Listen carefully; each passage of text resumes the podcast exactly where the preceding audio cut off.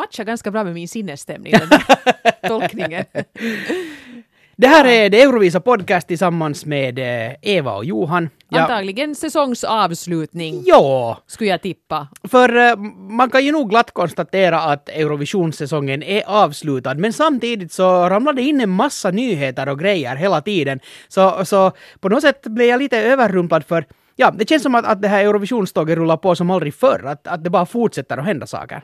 No, det är nog lite så. Och det har ju blivit ganska mycket sånt här eh, efterspel nu här med, med resultatet. Inte gällande vinnaren, för där var ju faktiskt alla ganska överens om att Portugal skulle vinna årets Eurovision. Eh, men, men lite diverse annat. Men jag måste nog säga, det här är min första arbetsdag igen och jag har aldrig tidigare råkat ut för det här fenomenet som jag har läst om på diverse olika forum. Men jag har lidit av en riktigt sån här hederlig post-Eurovision depression. Ja, Alltså jag hamnade nog ner i en sån grop förra veckan. ja. Känns lite bättre nu än men, men jag var riktigt så att "Åh, mitt liv saknar mening. Ja. Faktiskt, jag hade inte lust att äta och inte Aha. kunde jag riktigt sova och ingenting var riktigt roligt och jag kom liksom inte igång med min vardag på nytt. Så det var nog riktigt hemskt. Nu, har- nu har man upplevt det också. Det är lite sådär som, som liknande känslor kanske som när man har varit på ett riktigt bra scoutläger eller skriftskolsläger eller, eller vad som helst. Jag, sidospår. Eh, Jag hade här om dagen eh, sån här 20-årsjubileumsträff med, med den här, jag gick en sån här teaterlinje ett år eh, på en folkhögskola. I din Och- ungdom. Precis. Och vi blev helt super sammansvetsade. Och Jag kommer ihåg att jag hade sån här grym just sån här Ja, alltså krabbis dagen efter eller veckan efter eller nästan året efter. Det var ganska bra. Nu, nu 20 år senare samlades en del av vi som gick på den här linjen och vi kunde tillsammans sådär terapeutiskt liksom gå igenom det. Och, för alla hade ganska liknande upplevelser. När man blir ett sammansvetsat team som jobbar hårt tillsammans så det är otroligt svårt att släppa. Men det där förstår jag ändå för ni var i ett år och ni var unga och ni letade halv själva. Jag tyckte det var helt, det helt begripligt att det liksom blev en markör. Vi var i en och en halv vecka i Ukraina och jag är vem är jag? Du borde inte ha druckit av det där kranvattnet. Säger jag bara det. Jag hade turen att, att eh, no, turen och turen, men jag, jag var liksom en dag hemma och bara sov och åt ungefär och drack kranvatten. Och sen, sen eh, genast eh, tisdagen efter Eurovisionen på jobb och ett nytt jobb och med, med så mycket nytt att, att jag måste liksom släppa hela Eurovisionen sådär No, bara i ett hui. Så jag fick det avslutat. Men hur, hur kom du ur, ur det här sen? Eller är, är du ännu lite kvar i det? jag, jag är lite nu, alltså nu är jag tillbaka på jobb så, så jag menar nu, nu börjar ju liksom vardagen på något sätt finna sin form men jag menar det var ju inte första gången vi har varit i Eurovisionsbubblan. Det här var ju faktiskt femte gången. Ja. Och, och nu har det ju alltid varit en omställning, speciellt nu det här med att man har ställt om dygnet helt och hållet och, och har varit i ett sånt här förskräckligt noise i, i nästan två veckor och sen kommer jag hem till tystnaden men inte har jag påverkats av det. Men, men nu, nu var jag nog riktigt, och jag menar jag har lite olika teorier. Jag tror att en sak där var att um, vi var, tror jag, lite mer engagerade i det finländska bidraget i år. Eller åtminstone jag. För jag Ja. hör ju till dem som faktiskt inte behövde många genomlyssningar för att falla som en fura för Blackbird. Utan jag gjorde det ju redan någon gång i november, december när vi nu fick höra den första gången. Och på något sätt så drogs jag med i den här bassen kring att det här är så bra och nu har vi en gång någonting riktigt bra. Och vi var också, vi hängde ganska mycket med Norma, John, Lasse och Lena och den här övriga delegationen så det blev ju lite kanske som din teaterlinje Ja, ja. i ungdomen.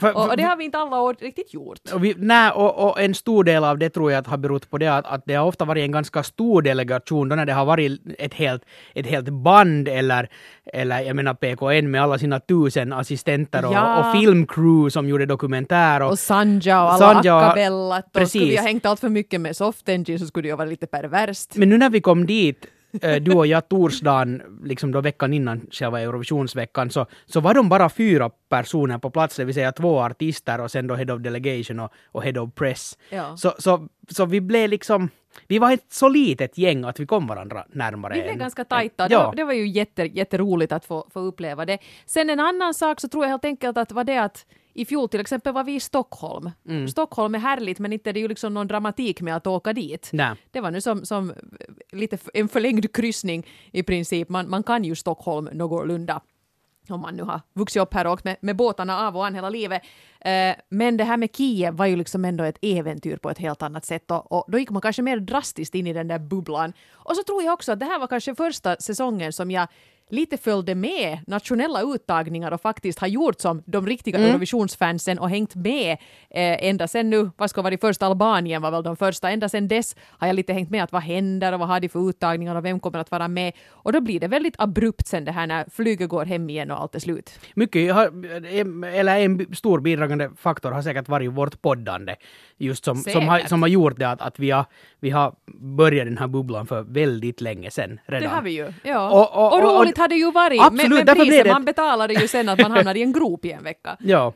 Nå ja. Nej men det är bättre nu. Det är nog absolut bättre nu. Hör du, ska, ska jag, ska jag här skjuta in en riktigt sån här dagsfärsk nyhet? Nå, gör det. Barbara Dex har Nåja. avgjort. Så Barbara Dex är ju ett sånt här lite tvivelaktigt pris som delas ut alltid lite efter Eurovisionen var då fans får rösta fram den gräsligaste scenklädseln under Eurovisionen. Barbara Dex var ju då en artist som, ja, det är ganska länge, det var någon början av 90-talet tror jag. Ja, ja. Som precis. hon uppträdde i en riktigt ful hudfärgad och inte alls smickrande dräkt och då har det här priset då uppkallats efter henne. Hon lär själv ska vara jätteokej med det. Mm, och inte på, hon hade ju nog inte på något sätt, eh, om man sådär tittar på hela historien, så har hon nu inte haft det mest outrageous. Nej, det var nu mer att den var lite tråkig. klä- Klädsel. Och, och sen det att, att det, är ju, det är ju roligt att hon är okej med det, men, men det ska vara roligt att veta hur alla de som har fått det här priset... Har eh, tagit det. Ja, För en del har ju trott att de är jättefina. Exakt, ja. Ja, nå till exempel i år så blev det nu sen strid på kniven där till exempel en bubblare var ju Tjeckiens Martina Barta Precis. med sin kopparfärgade overall. Eh, Jag tror hon blev tredje i den här omröstningen, men jag tror nog inte att hon på något sätt försökte se smaklös ut. Nej, Jag absolut Hon var fin, men vann gjorde ju då Slavko! med sin fläta och sina Mm. paljettbyxor och sin jättetransparenta blus. Så hade han ju en kjol där i något skede också. Ja. Jag tyckte det var han värd. Ja, ja, absolut. Fick han ett. Och, och, och han är en sån tror jag som kan ta det. Det för, tror jag. för det var ju lite som att, att Slavko gjorde en, en rollfigur. Och in, jag funderar ganska ofta att är, det här liksom uh, Sacha Baron Cohen som gör en figur? För, för han liknar lite och, och det skulle ha kunnat vara det. Men, men, men ja. Ja. det, var Ja, ja. Väl, det var väl bra för jag tycker att kön var inte så där enormt lång i år ändå. Det var inte så där Nej, alltså- superlätt att plocka ut. Nej, och det är ju roligt när folk har konstiga kläder Absolut, på sig. Jag ja. menar, det blev ju tråkigt med alla de här kvinnorna i vita aftonklänningar. Så det var bra. Go Slavko! Ja. Stort grattis och hoppas att du, du firar riktigt furstligt. Mm. Ja, annat då? No, eh, några saker som, som eh, har råkat ramla framför mitt öga. Eh, några sådana här, eh, vad heter det, uppdateringar vad gäller streams och sånt. Så tydligen så, så går det ganska bra för eh, Isaiah. Australiens Isaiah, eh, som streamar som bara attan. Eh, både hans gamla låtar och nya låtar har klarat sig riktigt bra, alltså efter Eurovisionen. Det är lustigt, det för han fick ju inte speciellt mycket publikröst. Nej, så är det. Det var bara två poäng om man ska Ja. se på totala mängden poäng. Skulle det inte ha varit för jurygrupperna så skulle han ha stannat kvar i den, den första semifinalen. Men, men de drog upp honom rejält istället och faktiskt såg någonting i honom som publiken såg. Men ja, no, men publiken har hittat honom nu då istället. Ja, alltså tydligen så är han äh, det där inom topp 50 på iTunes och Spotify i 13 länder utanför Australien. Äh, och det där, och just med tanke på att, att ja, äh, han var om man tittar på röstmängden så var han, borde han ju blivit fyra enligt jurygrupperna. Och, och, och nu är nu inte jurygrupperna där och streamar de här låtarna tror jag. Nej, men roligt, men han är många. på någon grym promo-turné runt om i Europa och Norden just nu. Så, så där en, en det där eller det är ju roligt att det går bra och, och, och då kanske lite plåster på såren för det måste man ju säga att han var, han var ju en av de här artisterna som inte sen riktigt levererade när det behövdes. Och, och vi talar om det ganska mycket i, i olika sammanhang men det verkar ju som att hans röst blev ganska trött och Ja. slutkörd och, och, och det, det straffade, straffade honom ganska hårt sen både i semi-ettan och i finalen. Precis. Ja, no, men det, det är ju en, en, ändå ett roligt, en slags seger i sig. En annan ännu, om jag får plocka Absolut. en sån här listplacering, så kan vi konstatera att eh, vinnarlåten då, Amar Pelos Dois, eh, så har kommit in, i något skede var den eh, inom topp 100 på den brittiska lin- listan. Eh, UK Charts. Och det här är den första låten på portugisiska att komma in på, på brittiska listan sen Lambada 1989. Aj, var den på portugisiska? Ja, det Ja. kommer jag inte ens ihåg. så att det där, en, en lit, liten detalj, men, men det tycker jag är lite roligt. Det var lite roligt. Ja. Okej, no, men vad bra. Eh, ja, eh, innan vi hugger tänderna nu i det här med ehm, ja, det, det, har, det har ju blivit en stor diskussion efter resultatet i årets Eurovision och det gäller de här jurygrupperna. Mm. Men som sagt var, det jag tycker som att det är ju ändå en tröst här är att jury och publik var överens om vinnaren och Precis. att det skulle vara Portugal. Och det var ju en jäkla tur, för annars tror jag det här skulle kunna bli riktigt, riktigt en ful pajkastning. Men där har nog uppdagats väldigt mycket konstigheter. Och så var det väl med de här jurygrupperna, när man inrättade dem så var väl tanken att de skulle vara en sån här solid bas eftersom det här med telefonomröstningar är lite kikunkakun. Man kan kanske ha röstningsrobotar och sånt. Det, de som vet vad de gör kan hacka det ganska lätt och då skulle man ha den här suveräna juryn som Precis. verkligen röstar sådär med, med sina professionella musikomdömen. Men nu när man sen har synat årets uh, jurypoäng så hade det ju nog märkts att sådär hemskt objektiv har man ju inte varit riktigt hela tiden. Nej, och det går ju en äh, massa rykten. Vi nåddes bland annat av rykten här äh, under, under Eurovisionen, var det talades om att, att äh, till exempel i Balkan, eller bank, Balkanländerna sinsemellan, deras jurygrupper, att de är väldigt samkörda. Ja. Och som sagt, det här är nu ett rykte, det här är inte något som, som vi har bevis på eller någonting sånt, men det sägs att det går till som så att jurygrupperna eh, olika länder emellan, så helt enkelt gör upp en lista hur många poäng man ska ge åt olika bidrag. Dels så att det ska eh, lite, eh, lite, eh, hur ska man säga, hamna ja, i skymundan så att det nu inte är så supertydligt att mm. man gjort upp, alla ger inte samma poäng åt samma låtar, men, men har byggt upp helt enkelt ett system. Och, och det var ju någonting som vi reagerade på för i och för sig har det väl varit redan i några år, men att de här namnen på, på vem som sitter i vilken jury kommer väldigt tidigt. Så vill ja. man börja påverka till exempel med, med pengar, så, så är det hur möjligt som helst. Och, och, De här åren mm. när vi mm. gjorde referatet härifrån så satt vi ju här samtidigt som, som juryn då, uh, i, i, samma studio och det var väldigt noga att fota inte dem, att ni ska nämna namnet på dem i samband med Precis. den första semifinalen. Och då blir det då de blir offentliga, alltså när de ungefär redan har röstat. Sen skulle man ju kanske kunna påverka dem i samband med finalen, men i alla fall det var en helt annan sån här linje och nu var det ju redan sådär någon vecka före som, som, namnen publicerades. Och det är ju klart, har man ett, ett system var man sinsemellan koordinerar jurygrupperna så då har det ju ingen skillnad om man no, publicerar namnen på förhand eller inte, vet. för då är det ju liksom fixat. Men, men det hjälper ju inte heller. Någonting. Och sen var där också en grej som jag måste ju säga att Nå, förutom nu sånt här som att Grekland och Cypern traditionellt utbytte 12-poängarna och det buades ganska duktigt åt det. Väldigt mycket. Eh, sen att Finland gav en 12 till Sverige buades det också åt och det är ju sådär att no, ja, no. Det känns ändå naturligare. Vi tycker ju inte alltså om varandra, vi var ju snälla som gav det. No, ja, precis. No, nej. Men, men i alla fall en, en tendens som, som jag tyckte var lite ful var däremot när man har kollat på jurypoängen från Portugal och Bulgarien. För de jurymedlemmarna hade helt tydligt tittat på vadslagningsbyråerna, konstaterat aha, det är Italien som inte nu ska få något poäng för att det är Italien vi kämpar mot. Och då placerar man Italien jätte, jättelångt ner, ja. alltså typ på så plats 22 Precis. i rankingen. Så att den inte bara fick noll poäng utan att den drogs ner riktigt ordentligt. Uh, Italien hade inte, de gav väl liksom 10 och 8 och 20 och sånt här till Bulgarien och Portugal liksom då, kanske för att de tyckte, den juryn, att, att de var bäst, de, eller att, att de, det var det de var värda. Men det där är ju också, där blir ju frågan sen också att vi har ju varit inne på det här under våren, mm. att det är inte bra att vara förhandsfavorit. Nej. Det finns bara en väg därifrån och det är neråt. Precis. Och det fick vi ju se då hur det gick för Francesco Gabani som landade på en sjätte plats. Sjätte ja, tror jag. Ja. Uh, och, och, inte det något med det, jag menar det var väl där djur, uh, publiken också placerade den. Ja, precis. Så fine, men, men det där tycker jag är en ganska tråkig tendens. Det är ju det. Och, och Taktikrösta mot någon. No, no precis, och, och, och ja, jag har sagt det här förut, som en stor vän av Eurovisionen och det tv-spektakel det är, men i grunden är det fortfarande lite underligt att tävla i musik, för det handlar om musiksmak, men det är roligt på det sätt som det görs.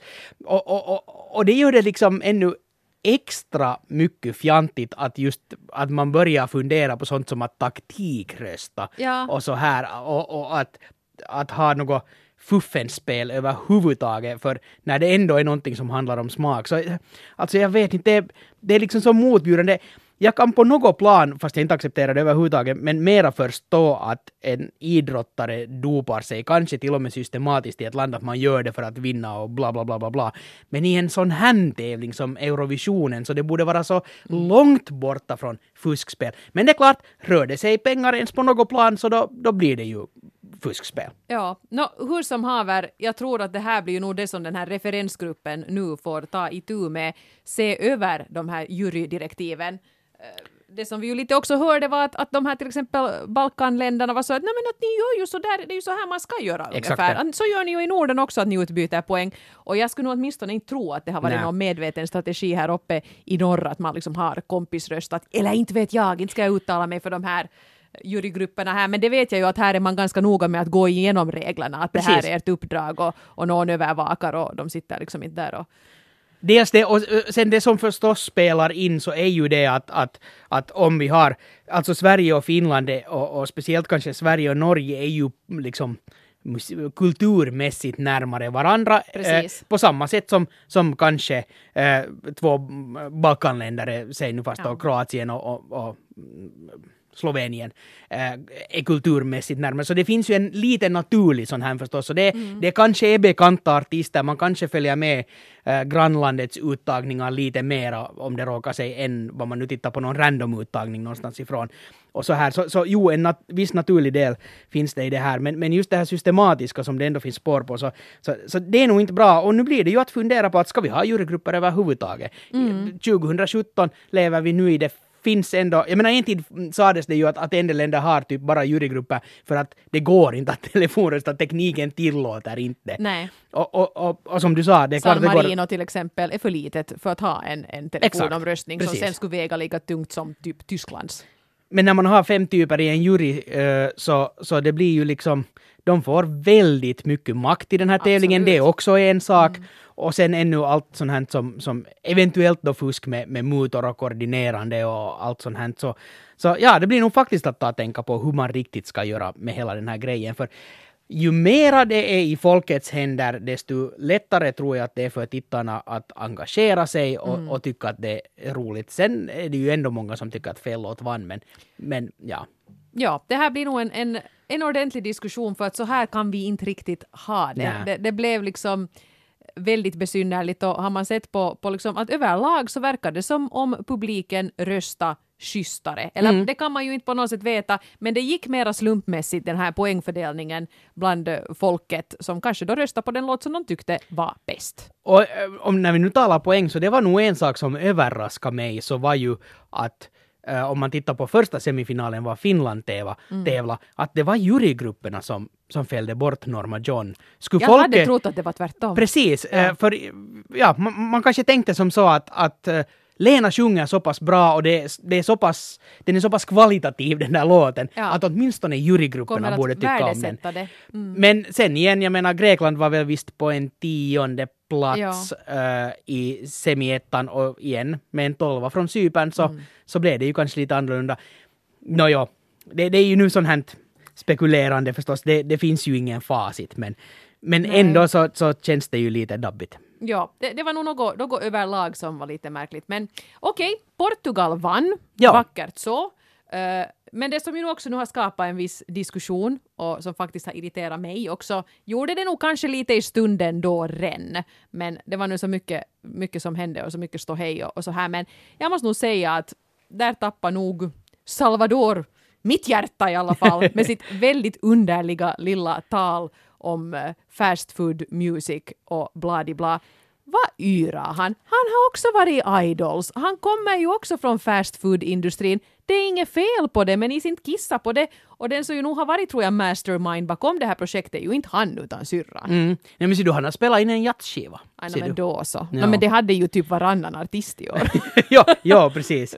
Men, ja. Alltså, jag, jag, jag, jag tyckte att jag fick väldigt dålig smak i munnen av det där. Tyckte det var väldigt onödigt och det, i stunden kändes det ju nästan som en spark på smalbenet till Christian Kostov Mm. som hade blivit tvåa med sin fast food svenskproducerade låt.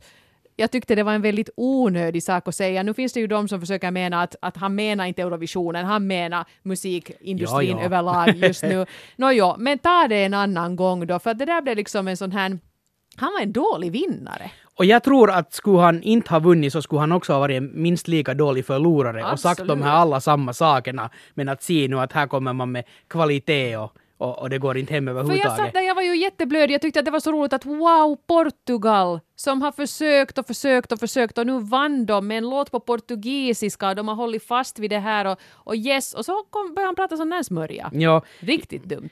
ja det, det är nog, jag menar, sån här elitistisk shit överhuvudtaget är jag väldigt allergisk för, men man men ni inte dra in det i Eurovisionen heller, för det handlar också om så mycket annat. Det och det, det är jättefullt mot alla sina medtävlande, för han, han lyfter ju sig helt att jag är sen på en annan nivå. Ja. Att, att, mm. Jag gör sån här riktig musik, alltså Ja. min syster gör riktig musik och, och jag kommer nu in här några dagar före och står här och hör Höjle på scenen och, och, och vinner. Men jag menar, ja, jag, jag, tyckte, jag tyckte det var väldigt, väldigt onödigt och jag blev faktiskt riktigt sur sen när jag tänkte, där i, där i, i den här svackan där jag har legat den gångna veckan, har jag tänkt svarta tankar om stackars Salvador som nog säkert är en, en, en snäll gosse på något plan. Jo, jo, helt säkert. Och, och sen igen för den riktigt stora publiken så går nog också alla hans uttalanden går ganska förbi. Och det där sista minnet kanske ändå blir eh, en väldigt fin stund då när han tog sin syster med upp på scenen och skulle eh, och de sjöng tillsammans den här låten som duett. Det, Ja, det det, var det var en sån här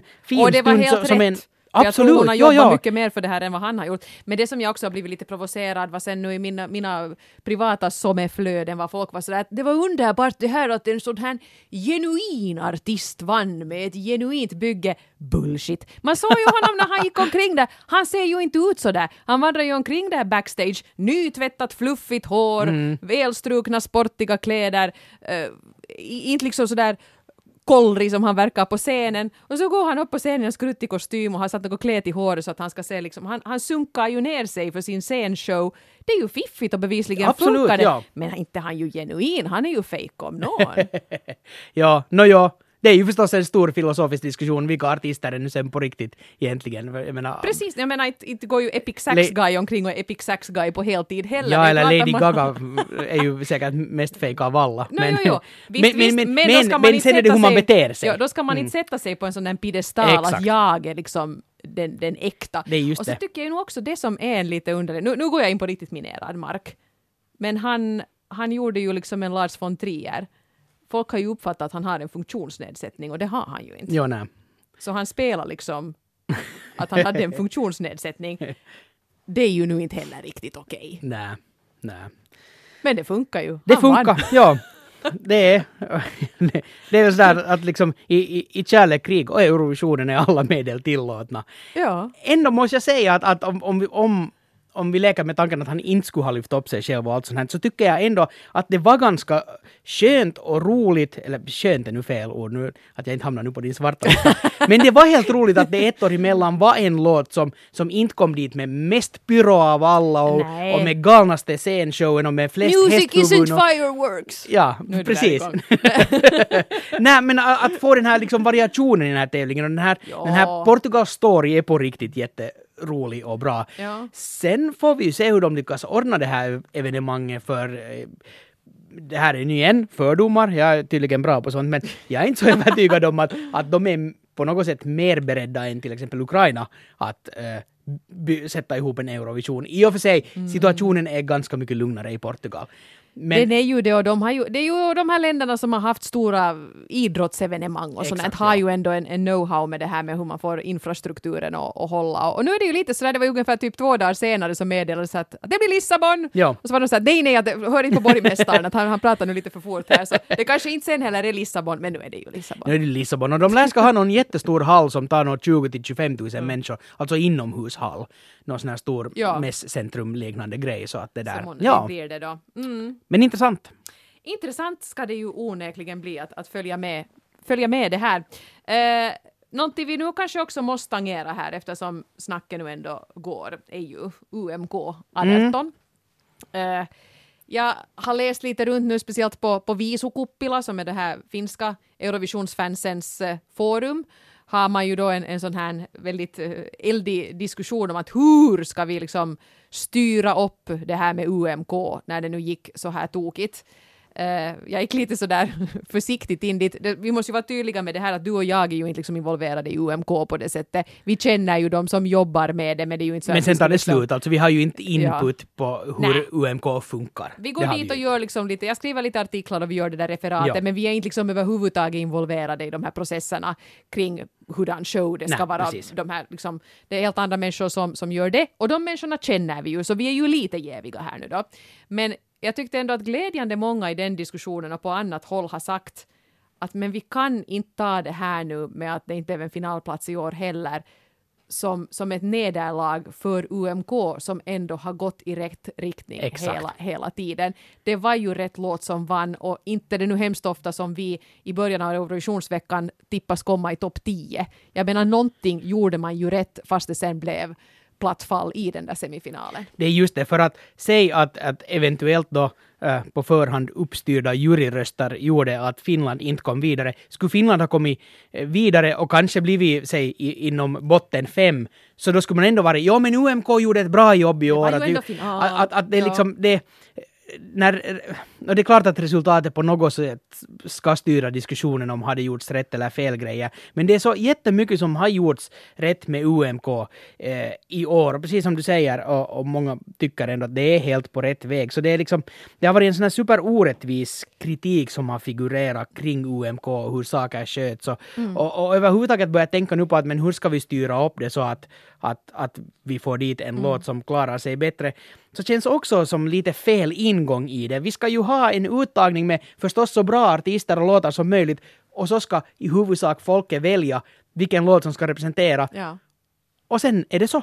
Precis, och det som ju är en, en eh, kritik som de får väldigt mycket att men varför bjuder ni inte in de här riktigt stora finländska kändisarna? Att varför tar ni inte med dem? Eller varför låter ni inte dem tävla snarare? Nå, där kan vi nog kanske säga, jag ska nu inte liksom uttala mig här nu med 100% säkerhet, men jag är nog ändå ganska säker på att jo, diskussioner har förts Absolut. med stora artister i Finland, att hur skulle det nu vara, skulle det inte kunna vara kul? Men de vill inte, och då kan man inte tvinga dem. Och, och, och, och sen en annan sån här uh, orättvis del av diskussionen som jag såg någonstans att ja, ja, att, att, att, att, att Yle då som företag inte bryr sig om Eurovisionen överhuvudtaget, att artisterna inte får öva. Är liksom sån här, sån här non, nonsens liksom påståenden som inte har någonting med verkligheten att göra. De, Lena och Lasse eh, har med hjälp av, av Yle jobbat stenhårt för att, att eh, för att komma åtminstone på, på de här spelbolagens listor så där högt. Att, att, Absolut. att, det, Och att säga någonting... var snygg, bakgrunden Precis. var snygg, allt funkar. Att, att säga att ingen har jobbat för,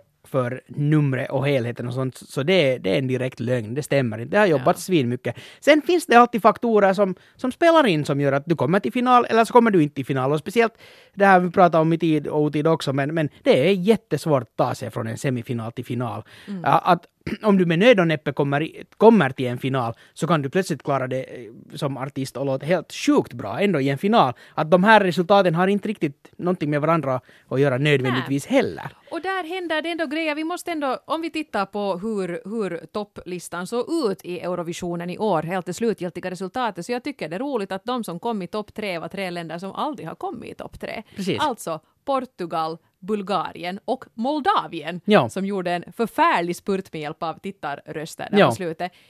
Och, och de är ju liksom, och plus också Belgien, som ännu för några år sedan, det kanske vände där ungefär med han Loiknoté, Ungefär ja. ja. de var nog ett sådant land som folk nu inte riktigt ens noterar i hela tävlingen. De skickar ofta något lite tokroligt eller ganska intetsägande. Men nu och har nu man har ofta- de mitt i allt varit liksom ett sådant land som är det där intressanta och de Precis. coola. Landet, landet som skickar liksom året, äh, som har årets coolaste eller bästa låt. Precis. Enligt många. Ja, Så, så jag menar det händer sådana grejer och nu ska vi ju liksom också, jag menar nu, nu tyvärr, vi har ju alltid kunnat liksom vara sådär att, "Nå, men att Portugal är ändå sämre än vi. no, ja. och och, och nu, nu tog de sig upp till en sån här jordskredsseger. Så vi ska inte tappa nu självförtroende här, men det går i vågor. Och, och, men, men också det här var ju ändå årets resultat ändå beviset på att de där länderna som inte riktigt har så många vänner i viken, så där som nu vissa länder som utbyter höga röster, eller ska vi nu till exempel ta Polen som har en sån här diaspora som förser dem med, med tittarröster, inte lika drastiskt i år som, som i fjol, då kanske eh, har sådana här möjligheter att avancera, så inte det alltid nödvändigtvis de som klarar sig sen allra bäst. Och nu i år var det faktiskt tre sådana här underdogs som Ja. placerar sig i topp. Och det är ju jätte, det ska vi ta som en uppmuntran för egen del också tycker jag. Och det är ju klart, jag förstår också det att, att blir det jättemånga år i rad som vi inte kommer till, till, till final från semifinal, Finland alltså, så, så blir det ju lite samma eh, samma grej som de där åren när, när vi klarade oss så dåligt att vi föll ut och inte fick vara med nästa år. Det är klart att framgång föder en större hunger och ett större intresse. Så att, att, eh, det skulle ha varit viktigt att Finland skulle ha gått till final i år. Och nu måste den där finalplatsen nog snart komma, för att annars blir ju det här det här mörka skynket som täcker sig över UMK och Eurovisionen eh, för Finlands del blir, det blir bara tyngre hela tiden. Att, att det är klart att, att, att en, en finalplats behöver vi för att inte eh, intresset ska falla helt och hållet här på hemmaplan. Men det som man ändå måste säga, en bra grej från årets UMK var att programmet hade ganska mycket tittare utomlands. Så, och man kunde se på det internationella Eurovisions fanforumen att folk hade suttit och tittat på den där tävlingen. Man hade de internationella juryna och det kanske också gjorde att man engagerade sig lite mera. Och jag tror att ju mer vi börjar blicka liksom lite rikta oss ut i världen redan i samband med UMK, desto mer kanske folk skulle vänja sig vid den där tanken att ja, att nu kan man ju rösta på Finland också. För just nu tror jag till exempel att Sverige får ganska mycket poäng för att folk är så vana vid att Sverige skickar någonting bra. Jo, och sen hela, alla nyheter om det svenska popundret hit och dit och hela tiden, de är ju liksom en stormakt inom västerländsk popmusik, åtminstone enligt sig själva. Nej, men, men nu är de ju det. Det är de ju, och folk Så- är vana vid att rösta precis, på Sverige, precis. men ingen är riktigt van vid att rösta på Finland.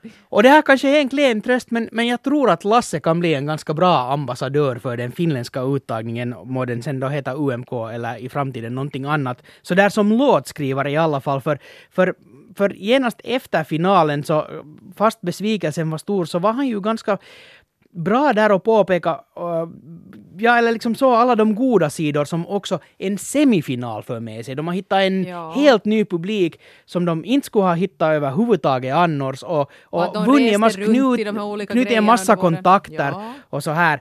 Eh, Men det är klart, sådär, om man tittar på det sådär resultatmässigt så är en, en semifinalplats är inte alls lika mycket värd som en, en finalplats. Men, men, men ja, ambassadör åtminstone åt andra låtskrivare, att, att det finns mycket bra med att ha riktigt bra komponerade låtar med i den här tävlingen. Och det har vi sett ett uppsving tycker jag i UMK ändå, att, att det är fler så att säga, eh, ja, jag ska inte använda riktiga utan etablerade låtskrivare som har börjat engagera sig i UMK. Och, och jag tror att den trenden nog ändå kommer att fortsätta fast Finland inte tog sig till final. Jag hoppas på det i alla fall. Det hoppas jag också. Absolut. Hör du, det är en grej ännu som jag tycker att, att jag skulle vilja tangera nu här i vår säsongsavslutning, lite åt det här allvarligare hållet. För att vi har ju i, i flera svängar här nu understrukit att vi var jätteimponerade av det Ukraina gjorde. Ja. Det var en bra, ett bra Eurovisionsår. Det blev en bra show med lite internationell hjälp, men jag menar allt funkar. Nätet funkar. Jag menar transporten funkar nästan. Nästan bättre än i Säkerheten Köpenhamn. funkar jättebra. Ja, ja. Kände sig trygg hela tiden. Men det är ju en punkt var jag tycker att Ukraina misslyckades och jag tycker att vi, vi ska ta upp det, vi som nu ändå var där och så. Och det gäller hur man behandlar de frivilliga. Mm. Och nu vill jag också vara jättetydlig här med att det var inte de frivilliga som har knarrat, utan vi har noterat, det, det är inte så att de har klagat på det här, utan det här var sånt som, som vi snappade upp eftersom vi nu också tog del av hurdana direktiv de fick. Men varje delegation då har ju några stycken sådana här hosts.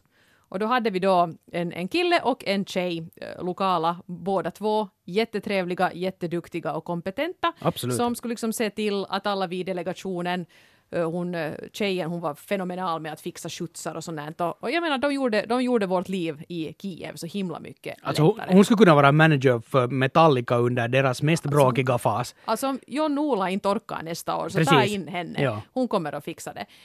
Men lite an efter så märkte man ju bland annat det att no, de är frivilliga, de får inte lön. De, de gör det här för att de tycker att det är roligt och för att de får kontakter och för att de tyckte det var skoj. Och det är ju behjärtansvärt, men det är ju inte meningen att volontärerna ska gå på minus av det här. De fick inga taxiersättningar, de fick inga telefonersättningar och då gäller det ju ibland att ringa ganska dyra utlandssamtal för att man då kanske måste ringa till en finländsk eh, telefon medan man var sån här värd.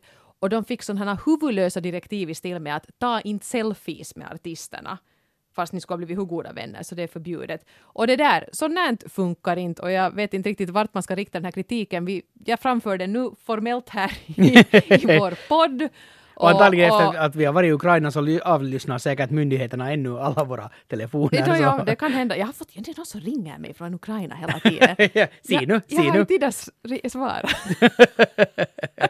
för, för det är nu till ett sånt nummer som jag inte har uppgett någonstans. Skulle det vara min jobbtelefon så skulle det kunna vara hotell eller något. Men nåja, nog om det. Men i alla fall, det här, så här kan vi inte ha det och det här tycker jag jag vet inte hur det blir i, i, i Portugal, men åtminstone EBU måste se till att de här lokala aktörerna som ordnar det här följer vissa kriterier gällande hur de behandlar de här frivilliga, för det är med hjälp av de här frivilliga som det blir en Eurovision överhuvudtaget. ja. Och det underskattas väldigt mycket, för att det är nog ofta något sådana här 20-åriga studerande som är helt beredda att sätta hela livet på hyllan i två veckor för att se till att allt det här ska funka. De ska ha creds, de ska inte liksom behandlas på det sättet som de nu behandlades i Ukraina. Nu har jag rantat!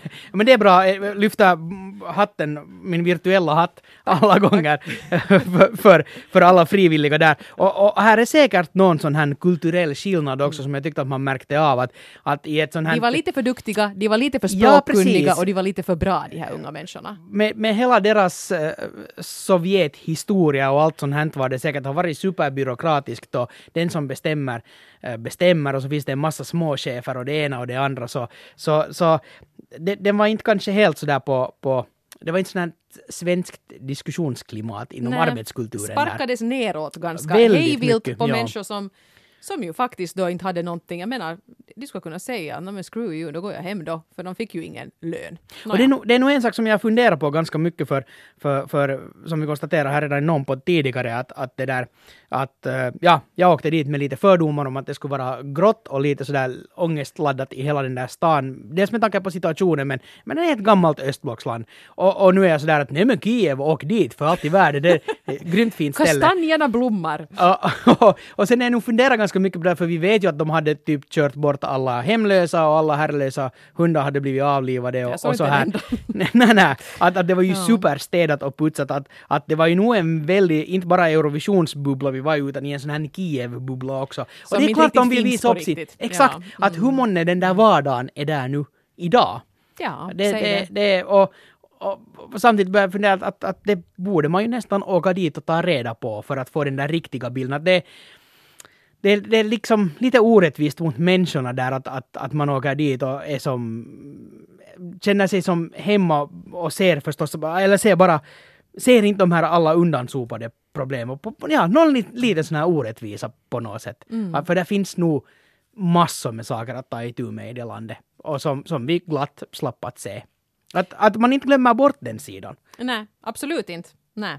Bra poäng. Eh, Det som vi ju var ganska överens om när vi, vi var nog såna zombien när vi åkte, Jo, åkte verkligen. hem då. Jag menar man hann ju inte sova just alls efter den där finalen förrän det var dags att åka till. Och då var vi alltså inte ute och festa och slog Nej, runt nej. utan vi Jag- åkte till hotellet. Och, Jag såg 45 minuter ja, ungefär. jag såg något i den stilen. Och Ja. sen raka vägen till flygplatsen och, och, och hem då. Eh, Men det som vi nu kanske där i vårt omtöcknade tillstånd var ganska överens om var att det här var ett, ett väldigt roligt Eurovisionsäventyr Absolut. Kanske nästan det bästa hittills. Håller med. Alltså jag, jag har hittills alltid gått och tänkt nostalgiskt på Malmö, när vi var där och det, det var var Team Ding. Dong Ja. och det var, liksom, det var väldigt roligt och, och, och allt mycket, mycket, mycket nytt vi, vi lärde oss men, men nu klodde det här nästan det nog. Ja, jag håller med. Ja, det var fruktansvärt, fruktansvärt roligt, en viss förvirring och skepticism till trots och ett riktigt dåligt segertal på slutet. Ja. Men annars var allt bra. Mm, så är det. Eh, vi kan bara säga att uh, ribban är ganska högt satt nu för Portugal. Ja. Eh, var det här nu vår liksom, säsongsavslutning? Jag skulle säga det. Ja. Inte, inte kommer vi ju att lägga ner våra SOME-kanaler och sånt utan nu finns de ju för all del där och så småningom ska vi också, hörde, vi, har, vi har ett roligt gig här nu när, när vi Ja. har avslutat det här. Vi ska avgöra vår rebustävling och vi har fått så roliga rebusar. Tusen Massor. tack för alla rebusar. Det är så roligt att ni gick Ni igång på den här har grejen. satsat så mycket! Gud, vi ska riktigt gå igenom nu och försöka belöna faktiskt de, de klurigaste. Eh, men sen kommer vi ju att finnas nog året om på de Eurovisa, på Facebook, på Twitter, på Instagram och sen hur det blir nästa år, det vet vi inte. Ja, det får vi se. Får vi Och glöm nu inte bort ifall du sitter på en ultimat eh, låt där i skrivbordslådan, sån här riktig musik och inte sån här fast food musik. Nej, så, nej, fyrverkerier och fast Ja, food. vad du än har för Skicka låt i skrivbordslådan eller eh, nu får Filis att börja skriva en låt. Så där någon gång i början av september, slutet av augusti så kommer igen den här luckan att öppnas när man kan skicka in Mm. Och sina hej, demon till gärna UMK. på ett annat språk än eh, engelska. För Absolut, bevisligen funkar det Ja. i Eurovisionen. Det var ju alla låtar som sjöngs på annat språk än engelska gick till final. Det tyckte Ja. jag var ganska roligt och en Absolut. av dem vann. Ja. Ja, så delta, delta för all del. Nu, nu måste du nog spela riktigt liksom, spela som om livet hängde på det nu för, för nu är det, sen är det slut. Ah, ja, jag trodde att vi skulle avgöra tävlingen här, men vi gör det efter. Vi gör det efteråt Ja, ja. bra.